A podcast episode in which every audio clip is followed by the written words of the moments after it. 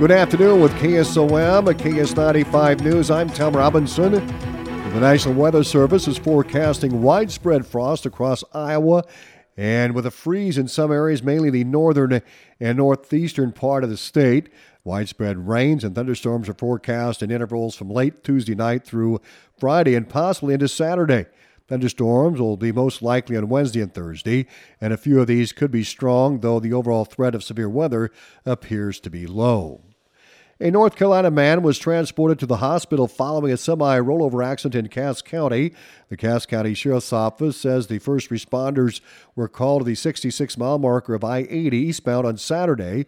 When they arrived, responders found that a 2010 Volvo semi operated by William Hare of Winston-Salem, North Carolina, was traveling east on I 80 when the semi slid into the south ditch and eventually rolled onto its side.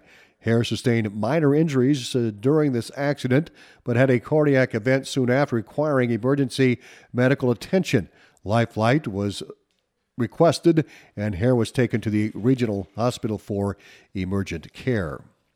Montgomery County Sheriff's Office responded to a two-vehicle crash on Sunday at around 6:53 p.m. at East 6th Street and South 2nd Avenue in Villisca. According to the press release, a 2012 Ford F-150 pickup driven by Riley Gramastanton, traveling west on East 6th Street, entered the intersection and was struck by a northbound 2008 Ford Edge driven by a 16-year-old juvenile who failed to yield the right-of-way and struck the pickup. The crash caused about $4,000 in damage to both vehicles. Authorities cited the juvenile for having no insurance and a warning for failing to yield the right of way. Cass County Sheriff's Office reports three arrests. Dodie Avey, 49 of Lewis, was arrested October 3rd for depositing or throwing litter on the highway.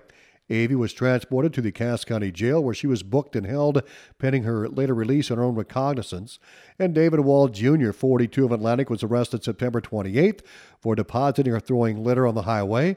Wall Jr. was taken to the Cass County Jail where he was booked and held pending his later release on his own recognizance. And Christina Burnsworth, 42 of Atlantic, was arrested September 27th on a warrant for violation of probation.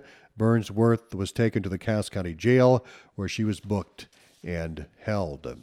Well, Governor Kim Reynolds ordered all flags in Iowa to be lowered to half staff immediately today and remain at half staff until sunset on Sunday, October 15th, to honor the lives lost, including at least nine Americans in the horrific attacks committed against Israel by Iran backed terrorist organization Hamas.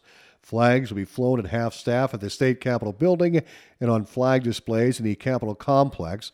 Flags will also be at half staff in all public buildings, grounds, and facilities throughout the state.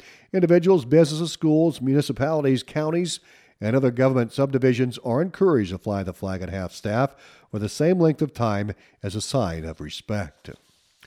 Meredith Communications will broadcast a candidates forum on 95.7 FM and video stream on westerniowatoday.com on Wednesday, October 18th at 6 p.m. We're asking the public to submit questions for the candidates.